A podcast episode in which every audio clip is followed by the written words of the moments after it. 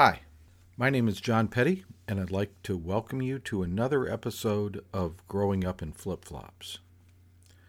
This episode I've entitled Get a Straw.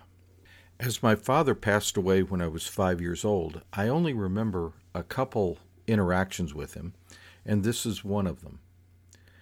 One of my father's habits was every Saturday or Sunday, I don't remember which it was, he had a friend over. And he and the friend would sit out on our front porch in rocking chairs, each have a beer and sit there just uh, watching life's grand pageant pass in front of our house and sit and talk. My mother always kept me away from them because this was, I guess, my dad's quiet, private time with his friend and didn't want to be pestered with kids. Well, for whatever reason, on this particular day, my mother let me go out and be with my father, and I wanted to sit in his lap, climb up while he was sitting there with his friend. Well, he had this uh, can of Budweiser beer, that will be important later, th- that he was holding, and I asked him, you know, what is that? And he told me it was beer. I asked if I could have some. He looked at me and said, Well, go in the kitchen and get a straw. I remember climbing down off his lap, running into the kitchen. Straws were in a box up in one of the cabinets, and I went over to the kitchen table and grabbed one of the chairs and pushed it over against the uh, countertop, climbed up on the chair, climbed up on the counter, opened the cabinet door, got a straw out, and then reversed the process and came running back to my father and climbed back up on his lap. And he took the straw from my hand and put it in the opening in the can of Budweiser. And then he looked at me and said, Take a deep breath and suck in as much as you can. Well, this was a wonderful thought to me that, you know, I'm sharing this with my father. So I did what I was told, and I pulled in a mouthful of Budweiser beer into my five year old mouth, and I nearly died. Oh my God, this stuff is horrible, whatever. I don't remember if my father and his friend were laughing or, or anything at, at my discomfort, but I remember thinking, this stuff is absolutely horrible. Oh my gosh. I can even remember the smell of it and not liking that.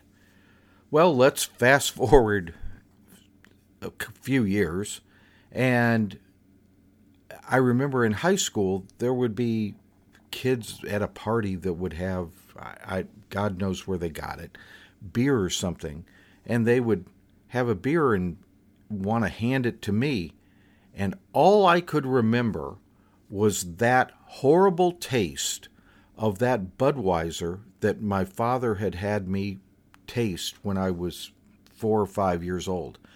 I wanted none of that beer. No thanks. And it was not any kind of a uh, religious or moral stance that I was taking. It was solely based on remembering that absolutely disgusting, horrible taste that I had. That went through all of high school. I I never drank beer in high school with any friends. Hey, more for you. I'm happy for you. It even lasted into college. I just stayed away from college. It was probably I was in my mid to late 20s that I was able to bring myself to have a beer and I will assure you it had nothing to do with current day politics or anything like that. It wasn't a Budweiser. To this day, I will not drink or touch a Budweiser product. One point that I did learn while I was at university in a psychology class was that if you want to positively or negatively reinforce any behavior, do it with food. And I can guarantee you that negative reinforcement I received at that young age of the, to me, disgusting taste and smell of Budweiser beer has stuck with me all these long years. Now, I really don't want you to think that my father was this evil man uh, having this young child take a big, long draw of beer through a straw, but I will tell you, it had a lasting impact to this day, and it's something I really have no interest in ever repeating.